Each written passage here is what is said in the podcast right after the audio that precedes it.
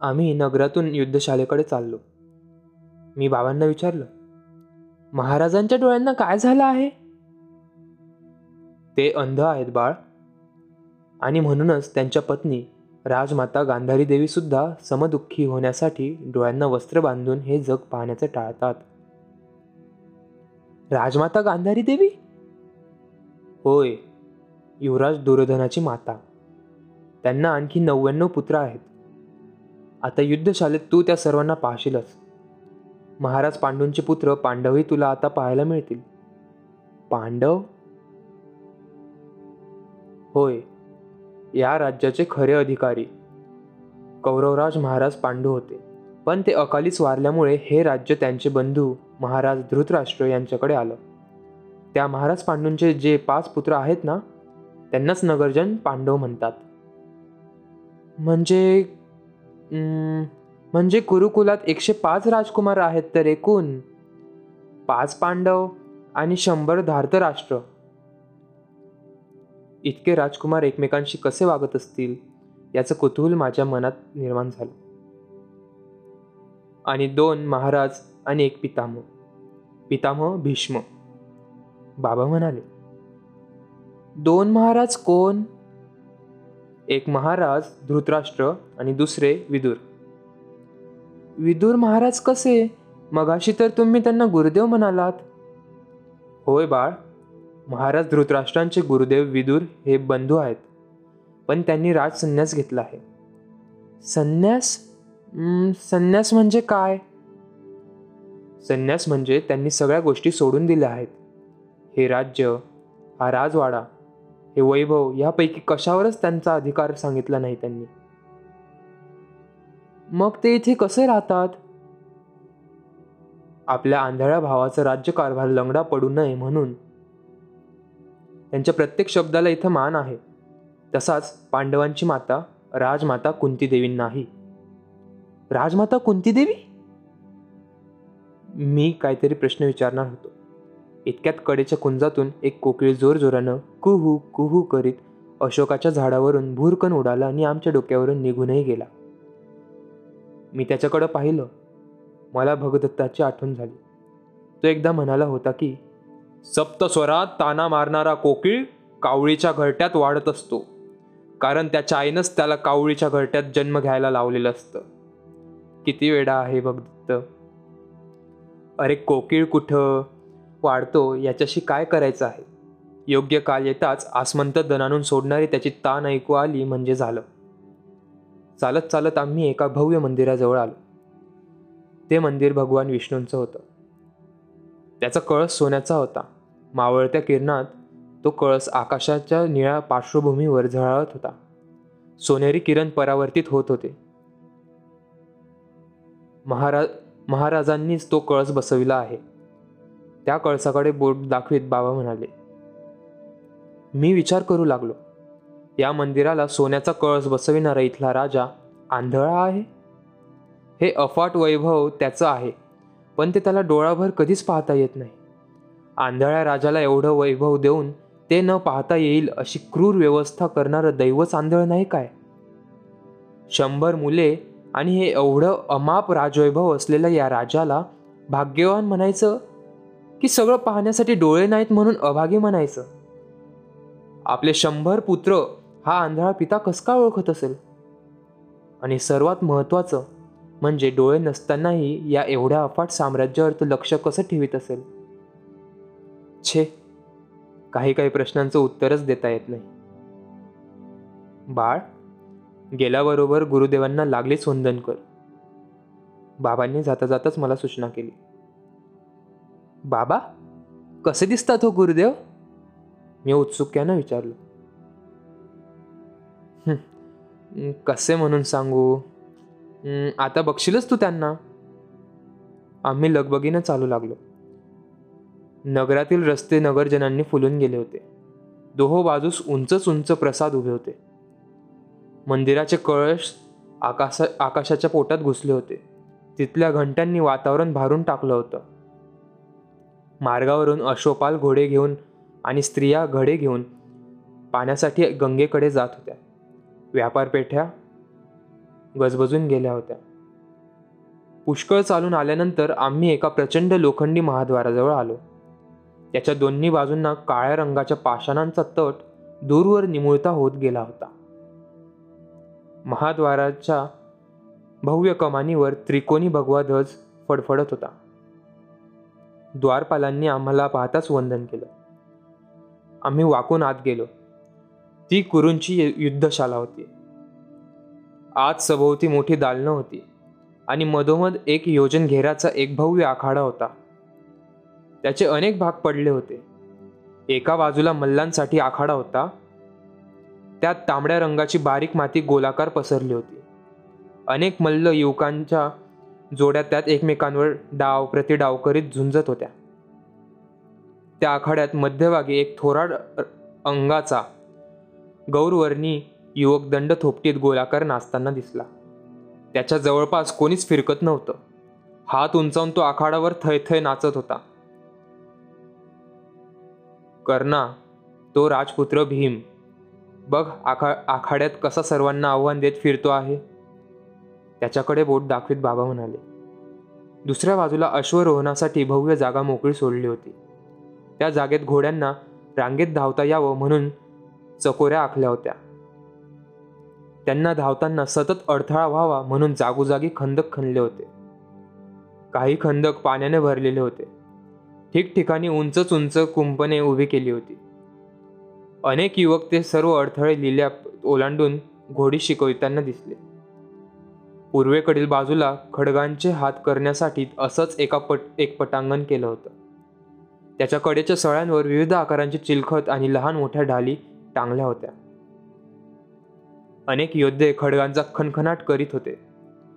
एकमेकांवर दात ओठ खात तुटून पडत होते. पश्चिमेच्या बाजूला त्याच आकाराचं एक गोलाकार पटांगण होतं. गदेच्या सरासाठी त्यात काही युवक गदा पेलत होते.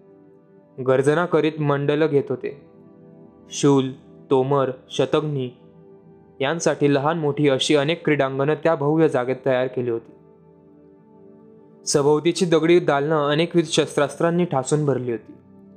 त्या आखाड्यावर कुठूनही पाहिलं तरी अगदी मध्यावर दिसेल असा एक उंच व लांब रुंद असा लक्षवेधाचा दगडी चौथारा होता. त्या चौथऱ्यावर निरनिराळ्या आकारांची फुलांनी सजवलेली धनुष्य मांडली होती. एका बाजूला बाणांचे असंख्य वाहते मांडून ठेवले होते. समोर अनेक लक्ष ठेवली होती. त्या चौथऱ्यावर एक सावळ्या रंगाचा युवक विरासन घालून उजव्या पायाच्या चवड्यावर शरीर पेलून बसला होता.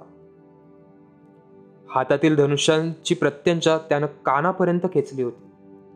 एक डोळा मिटून दुसऱ्या डोळ्याची बाहुली त्यानं बाणाच्या टोकासमोर स्थिर केली होती. त्याच्याजवळ एक सैल वस्त्र घातलेला शुभ्र दाढी असलेला डोक्यावरचे केस एकत्र बांधलेला उंच असा एक वृद्ध उभा होता. त्याची मुद्रा नदीच्या डोहासारखी शांत होती. त्या सावळ्या युवकाच्या प्रत्यंचेवरचा हात त्यानं सरळ केला. तो त्याला काहीतरी समजावून सांगू लागला. युवक ते लक्षपूर्वक ऐकत होता. बाबा त्या युवकाकडे बोट दाखवत म्हणाल बाळ तोच तो पांडुपुत्र धनुर्धर राजकुमार अर्जुन. आणि त्याला सूचना करत आहेत. तेच ते पूजनीय गुरुदेव द्रोण. धनुर्धर अर्जुन? असे नाका पण त्याला यापेक्षा एकदार विरासन नाही का घालता येणार? एक विचार माझ्या मनात येऊन गेला. गुरुदेव द्रोण मात्र अशोक वृक्षासारखे भव्य वाटत होते. त्यांच्या अंगावरील शुभ्र वस्त्र त्यांच्या उंच शरीराला शोभून दिसत होती. आम्ही आखाड्यातील मार्गानं चौथऱ्याकडे चालू लागलो. भोवतीची पटांगणं पाहून उगाच अंगातील उष्णता आपोआप वाढत असल्यासारखं मला वाटायला लागलं. आपणही आत उतरावं निमंडलं घेत आवेशानं गदेची नि खडगाचे प्रहार समोरच्या प्रतिस्पर्ध्यावर करावेत. आपणही नाठाळ घोड्यांचा नमवून त्यांच्या तोंडातून फेस येईपर्यंत त्यांना दामटावं. हत्तीची सोंड धरून त्याला पिसळवावं आणि त्याला दमवून शेवटी त्याच्या पाठीवर आरूढ व्हावं. चौथऱ्यावर बसलेल्या त्या युवकाला दंडाला धरून उठवावं नि विरासन कसं ऐटदार घालायलाच हवं हे एकदा नीटपणे त्याला दाखवून द्यावं. मल्लविद्येच्या आखाड्यात उगाच रान रानवट रेड्यासारख्या फेऱ्या मारणाऱ्या त्या दांडगट भीमाशी हौदा खेळून त्याची रगही जिरवावी. आम्ही धनुर्विद्येच्या त्या उंच चौथऱ्यावर आलो. वर बसलेल्या राजकुमार अर्जुनानं एक बाण सोडला. समोरच्या दूरवरच्या लाकडी लक्षात तो चपकन घुसला. गुरुवर्य द्रोणांनी त्याच्या पाठीवर एकदम थाप मारली आणि ते आनंदानं गरजले. साधू अर्जुना पण जवळ जाऊन तुझा तो सुचीपूर्ण बाण लक्षात कितपत घुसला आहे ते नीट पहा. अर्जुन आज्ञाधारकपणे उठला आणि दमदार पावलं टाकीत लक्षाच्या दिशेने निघून गेला. इतक्यात बाबा पुढं झाले. चौथऱ्याखालीच उभं राहून त्यांनी गुरुवर्य द्रोणांना वंदन केलं. मी गुरुवर्य द्रोणांकडे पाहिलं. ते पश्चिमेकडे तोंड करून उभे होते. संध्याकाळची मावळती किरणं त्यांच्या दाट शुभ्र दाढीवर पडल्यामुळे ती रुपेरी रंगात चमकत होती. दाढीचे भरगच्च लांब लांब सडक केस सरळ पोटापर्यंत उतरले होते. त्यातील काही बटा वाऱ्यामुळे इकडे तिकडे भुरभरत उडत होत्या. कपाळावर दंडावर नि उघड्या पोटावर भस्माचे पट्टे होते. भव्य कपाळावर वार्धक्यामुळे आठ्यांचं जाळं पसरलं होतं. नाक सरळ आणि तरतरीत होतं. त्यांच्या भुवयासुद्धा पांढरशुभ्र होत्या. त्या खालचे डोळे मात्र विलक्षण आत्मविश्वासाने तळपत होते. तरीही त्यात शांतता होती. मोठ्या आदरानं वाकून मी त्यांना वंदन केलं. त्या गुरुवर्यांच्या देखरेखीखालीच माझं युद्धशास्त्राचं अध्ययन व्हावं अशी बाबांची इच्छा होती. हा माझा पुत्र कर्ण बाबांनी त्यांना सांगितलं. माझी माझी फार मोठी अपेक्षा होती की माझ्या कानातील कुंडलांबद्दल ते आता मला काहीतरी विचारतील.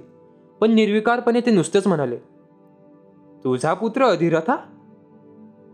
मग आज युद्धशाळेत कसं काय आणलंस त्याला? आपल्या आपल्या चरणांवर घालण्यासाठी.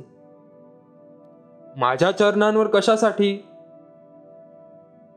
रा, रा राजकुमारांबरोबर यालाही थोडंसं युद्धविद्येचं शिक्षण मिळालं तर राजकुमारांबरोबर अधिरथा युद्धविद्या ही केवळ क्षत्रियांचं कर्तव्य आहे. तुझ्या पुत्राला हवं तर या युद्धशालेत शिष्य कर कृपांच्या पथकात पण त्याला राजकुमारांबरोबर कसं येईल शिकता? बाबांचा चेहरा क्षणकाल काळवणला काय बोलावं हेच त्यांना थोडा वेळ समजेना. शेवटी ते कसं तरी म्हणाले जशी आज्ञा गुरुदेव. गुरुदेवांना परत वंदन करून आम्ही परतू लागलो. वाटेत राजकुमार अर्जुन लक्षातील बाण काढून परतताना आम्हाला भेटला. मी त्याला निरखून पाहिलं. त्याचा रंग आकाशासारखा निळसर होता. हनुवटी भाल्याच्या टोकासारखी निमुळती होती. त्याचे पाणीदार डोळे दोन्ही कानशिलांकडे निरुंद निमुळते होत गेले होते. त्याचं नाक सरळ तरतरीत होतं. कपाळ थाळीसारखं भव्य होतं. भुवया रेखी होत्या. त्याचा सगळा चेहराच कमालीचा बोलका होता. घंटेसारखा मधुर आवाज काढीत त्यानं बाबांना विचारलं काय काका आजच आलात काय चंपानगरीहून? होय या माझ्या पुत्राला कर्णाला घेऊन आलो. अर्जुनानं माझ्याकडं पाहिलं. माझ्या डोळ्यांपेक्षा माझ्या कानातील कुंडलांकडेच तो जास्त आश्चर्यानं पाहत असावा. तो मला काहीतरी विचारणार होता. एवढ्यात आकाशातून एक कसलं तरी वेटोळ आम्हा दोघांमध्ये येऊन सपकन आदळलं. आम्ही सर्वजण दचकून दोन मागं पावलं झालो. सर्वां सर्वांनी काही काहीशा भीतीनं आणि बऱ्याचशा कुतूहलानं वर पाहिलं. वर राकट रंगाचा एक गरुड आपले धिप्पाड पंख फडफडवीत आकाशातून उभ्या आडव्या फेऱ्या मारित होता. मध्येच आपली भरगच्च मान वाकडी करून किनारी दृष्टीनं खाली जमिनीकडे पाहत होता. एक श्याम वर्णी भुजंग अगदी निश्चित पडला होता. त्याला परत उचलण्यासाठी बहुधा तो गरुड आकाशात फेऱ्या मारित असावा. आकाशातून पडल्यामुळे बधीर झालेला तो सर्प थोडा वेळ तसाच पडून राहिला. पण क्षणभरातच वळवळ वळवळत त्यानं हाताच्या पंजासारखी फणा काढली. दोन तीन वेळा फुतकार सोडत त्यानं आपली ऐटदार फणा इकडे तिकडे डोलवली आणि मग मात्र तो भिवून जीवाच्या आकांतानं वाटेल तशी वेडी वाकडी वळणं घेत वाट फुटेल तिकडे पळू लागला. विजेच्या गतीनं राजकुमार अर्जुनाने हातातील बाण धनु धनुष्यावर चढवला आणि तो त्या सुसाट धावणाऱ्या सर्पाचा वेध घेऊ लागला. एवढ्याच चौथऱ्यावरून कोणीतरी ओरडलं. अर्जुना हात खाली कर. त्या आवाजात मोठी शक्ती होती. अग्नीचा झटका बसल्यासारखं अर्जुनानं हात खाली घेतला. बाणाच्या वेगानं धावणारा तो सर्प क्षणार्धातच कडेच्या दगडी तटात कुठं दिसेनासा झाला. चौथऱ्यावरून परत ध्वनी घुमला. अर्जुना त्या यकश्चित सर्पाला मारण्यापेक्षा प्रथम तुझ्या स्वतःमधल्या सर्पाला ठेचून काढ. क्रोधाचा सर्प महाभयानक असतो. दुर्बलावर हात उचलू नको. आम्ही चौथऱ्याकडे पाहिलं. ते गुरुदेव द्रोण होते. एक उंच पण अत्यंत सौम्य चेहऱ्याचा युवक लगबगीने अर्जुनाजवळ आला. त्याच्या पाठीवर हात ठेवत त्यानं त्याला अत्यंत मृदू स्वरात विचारलं असं कसं एकदम धनुष्य उचललंस पार्था? अर्जुन गप्पच उभा राहिला. मी बाबांना तो उंच युवक कोण म्हणून डोळ्यांनीच विचारलं. ते माझ्या कानाजवळ हळूच फुटफुटले. ज्येष्ठ पांडव क्षणार्धातच त्या भव्य आखाड्यावरचे सगळे शिष्य अर्जुनाभोवती जमा झाले. सगळेजण एकदमच त्याला काय झालं? काय झालं? म्हणून प्रश्न विचारू लागले. मी त्या गोळक्यातून बाहेर आलो. आजूबाजूचा आखाडा बारकाईनं पाहू लागलो. कारण उद्यापासून मला तिथं शिकायचं होतं. पण एकच एक प्रश्न माझ्या मनात एकसारखा घोळत होता. मला राजकुमारांबरोबर का नाही शिकता येणार? गुरुदेव मगा म्हणाले की युद्धविद्या हे केवळ क्षत्रियांचं काम आहे. क्षत्रिय म्हणजे तरी काय? मी क्षत्रिय नाही काय? आणि नसल्यास होऊ शकणार नाही का? माझं आणि शोनाचं नाव शाळेत नोंदवून आम्ही त्या भव्य महाद्वारावर आलो. बाबा काहीच बोलत नव्हते. शेवटी मीच त्यांना विचारलं बाबा मला का नाही राजपुत्रांबरोबर शिकता येणार? कारण तू क्षत्रिय नाहीस बाळ ते म्हणाले. क्षत्रिय? क्षत्रिय म्हणजे काय? जो राजकुलात जन्म घेतो तो क्षत्रिय. तू एका सुत कुलात जन्मला आहेस बाळ. समजावणीसाठी त्यांनी माझा खांदा हळुवारपणे थोपटला. कुल? राजकुलात जन्मऱ्यांना काय सहस्त्र हात असतात? त्यांनाच काय एवढं महत्त्व? तुला कळायचं नाही ते. उद्यापासून नियमितपणे या शाळेत येत जा. जे जे मिळेल ते शिकत जा. त्यांच्या उत्तरानं माझं समाधान झालं नाही. माझं मन वेड्यासारखं महाराज धृतराष्ट्र आणि गुरुदेव द्रोण यांची तुलना करू लागलं. प्रेमभरानं माझा चेहरा आपल्या उंजळीत घेऊन आपल्या नसलेल्या डोळ्यांनी माझी कुंडलं पाहण्याचा प्रयत्न करणारे या हस्तिनापुराचे महाराज धृतराष्ट्र कुणीकडे आणि माझ्या सुंदर कुंडलांचा साधा निर्देशसुद्धा न करणारे हे गुरुवर्य द्रोण कुणीकडे? खरोखरच या महाराजांपेक्षा हे गुरुदेव कितीतरी वेगळे वाटतात. काय तर म्हणे दुर्बलावर हात उचलू नकोस. सर्पाला दुर्बल म्हणणारे हे कौरवांचे गुरुदेव शहाणे की व्यवहार शून्य? त्यांना माहीत नव्हतं काय की तोच काळसर क्षणार्धात त्या राजपुत्र अर्जुनाला काळा निळा करू शकला असता? अर्जुन आणि माझ्यात एक सर्प पडावा ही घटना मात्र अशुभच नव्हती काय? छे. मन तरी किती विचित्र असतं. तो केवळ एक योगायोग होता. पण गरुडाला पाहिलं की मला तो शोनाचा प्रश्न नेहमीच होता तसा आठवत होता. दादा तू जाशील का रे गरुड पक्षासारखा उंच उंच? वेड्या शोना मी प्रत्यक्ष पाहिलं आहे की कधी कधी त्या गरुडाला सुद्धा आपल्या भक्ष्याच्या शोधासाठी कावळासारखं या धर्तीभोवती घोटाळावं लागतं. नाहीपेक्षा तो नक्कीच आकाशात नेहमी उंच राहिला असता. आम्ही राजवाड्यावर परत आलो. आमची वाट पाहत शोन तसाच दालनात बसला होता. त्याच्या शेजारीच अमात्य वृषवर्मा उभे होते. संध्याकाळची धुसर छटा त्या सगळ्या राजवाड्यात पडल्यामुळे तो आकाशासारखा भव्य पण उदास वाटत होता. मी अमात्य बाबा आणि शोन राजवाड्याच्या दक्षिण दिशेच्या एका दालनात गेलो. बाबा त्या दालनात राहत असत. त्या दालनाला पूर्वेकडच्या बाजूला एक गवाक्ष होतं. त्याच्यातून मी बाहेर डोकावून पाहिलं दूरवर युद्धशालेच्या भव्य आखाड्याभोवती दगडी तट अस्पष्ट दिसत होता. त्याला वळसा घालून गंगेचं पात्र शांतपणे वाहत होतं. सगळं हस्तिनापूर दिवसभर खेळून दमलेलं एखादं लहान मूल जसं झोपी जातं तसं हळूहळू शांत होऊ लागलं होतं. एक सेवक आत आला आणि त्यानं हातातील पलित्यानं कोपऱ्यातील इंगुदीचं तेल घातलेलं मोठी दगडी समई पेटवली अमात्य बाबा आणि शोन यांचे अस्पष्ट चेहरे उजळून निघाले. सूत्राज काय झालं? नाव नोंद केलं का तुमच्या पुत्रांचं? अमात्यांनी आस्थेनं बाबांना विचारलं. होय. बाबांनी नुसतंच उत्तर दिलं. त्यांचं मन कसल्या तरी सखोल विचारात गुंतलं असावं. ठीक आहे. तुम्हाला जे लागेल त्याची सूचना बाहेरच्या सेवकाला द्या. मी येतो आता. अमात्य निघून गेले. पाकशालेतून एक सेवक आमचं भोजन घेऊन आला.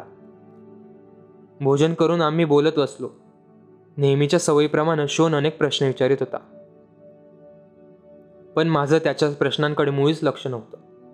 मंचकावर बसल्या बसल्या मी कोपऱ्यातील दगडी समयीतील इवल्याशा ज्योतीकडे पाहत होतो.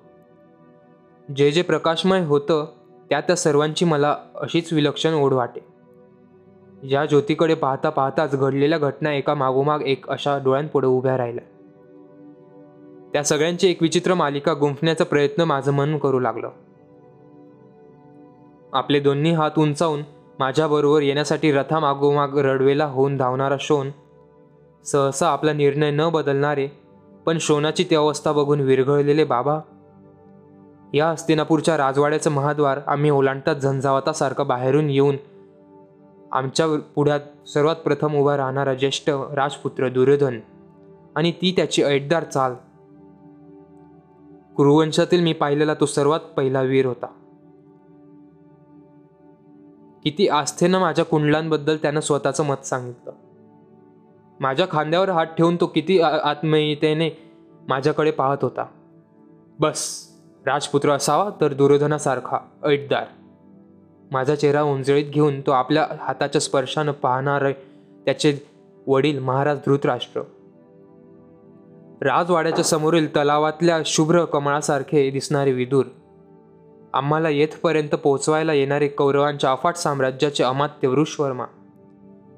आपल्याच तालात वेळ लागल्यासारख्या मल्लविद्येच्या आखाड्यात एक पाय वर करून मंडल घेणारा भीम.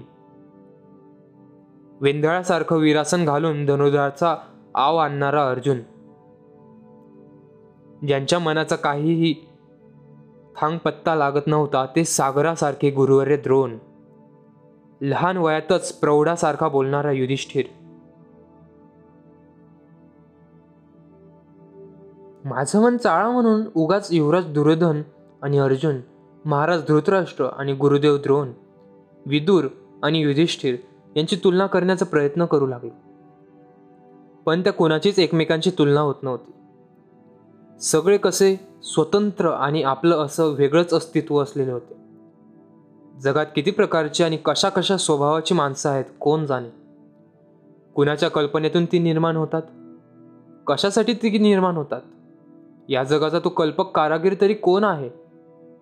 त्याचा हे सगळे मासले निर्माण करण्यात काय हेतू असावा?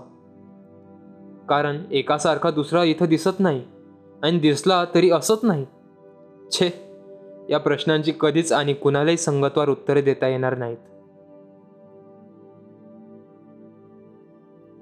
समोरच्या दगडी समयातील इंगुदीचं तेल आता संपत आलं होतं. तिची ज्योत मंदावत होती. शोन केव्हाच झोपी गेला होता? दिवसभराच्या प्रवासानं नी राजनगरीतल्या पायपिटीनं थकलेली बाबा बाबाही निद्राधीन झाले होते. मी हळूच उठलो नी विजू पाहणाऱ्या त्या ज्योतीवर एक एक हळूवार फुंकर घातली. त्या विजणाऱ्या वातीतील तेलाचा जळकट धूर माझ्या नाकाला जाणवला. मंचकावर येऊन आडवा झालो. तो माझा हस्तिनापुरातला पहिलाच दिवस होता. स्मृती ही अतिथीसारखी लहरी असावी. ती केव्हाही मनाच्या द्वारात येऊन उभी राहू शकते. मला एकदम राधा मातेची आठवण झाली. आज ती चंपानगरीतला आमच्या पर्णकुटीत एकटीच असणार. या जाणवीनं मी अस्वस्थ झालो. सगळी पर्णकुटी दिवसभर तिला खायला उठली असेल. मी तिथं नाही हे विसरून तिनं नेहमीप्रमाणे वसू वसू म्हणून मला अनेक वेळा हाका मारल्या असतील खरोखरीच आईचं मन म्हणजे त्रिभुवनासारख्या सगळ्या प्रेमाचं अगारच नाही काय?